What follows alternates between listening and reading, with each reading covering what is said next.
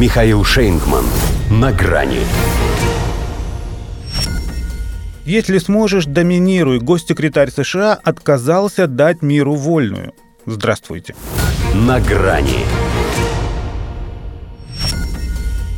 Плох тот президент Соединенных Штатов, который хоть раз не исполнит свою вариацию на тему американской исключительности.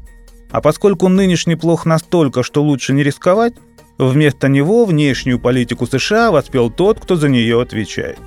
«Нельзя, — сказал госсекретарь, — позволить миру остаться без нашего управления. Пропадет, потому что сам себя не организует.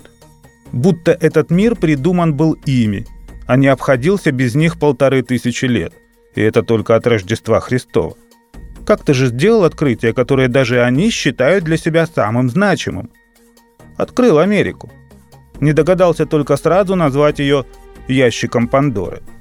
Если мы не занимаем лидерскую роль, то это означает одно из двух: или ее занимает кто-то другой, возможно, Китай, не в том ключе, который полностью совпадает с нашими интересами и ценностями, или, того не лучше, никто не занимает, тогда получится вакуум, который могут заполнить плохие вещи, прежде чем заполнят хорошие.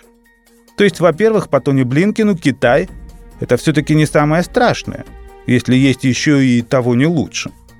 Во-вторых, на победу своих хороших вещей он все же рассчитывает, даже если верх возьмут чужие плохие. Оптимист, словом. Хотя слов этих он потратил гораздо больше, чем оно того стоило. Но суть заболтать не сумел. Чует кошка, чье мясо съела, а где не съела, там понадкусывала. Давно они не боялись утраты мирового господства настолько, чтобы возникла потребность об этом поговорить. Причем уже и с артикуляцией вариантов без их чуткого руководства. А ведь прежде даже мысль об этом считалась преступной. Теперь, пожалуйста, Саудовская Аравия спелась с русскими, палестинский Аббас публично жалуется Путину на утрату доверия к США, турецкий Эрдоган забыл, когда в Белый дом звонил, хотя бы просто так, о здоровье справиться. А в Кремль регулярно.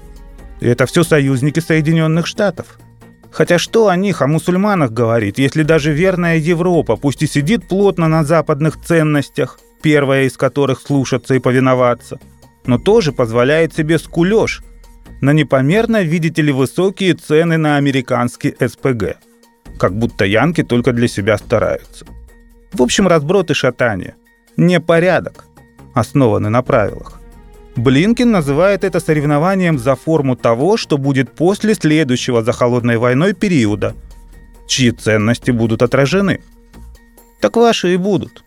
Уж мы-то постараемся их отразить, как отражали всех, кто лез к нам со своим мечом и уставом. Может, Тони и не на то намекает, что следующим за холодной войной периодом будет война горячая.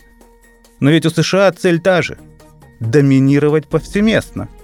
В смысле, доминировать то, что еще не заминировали.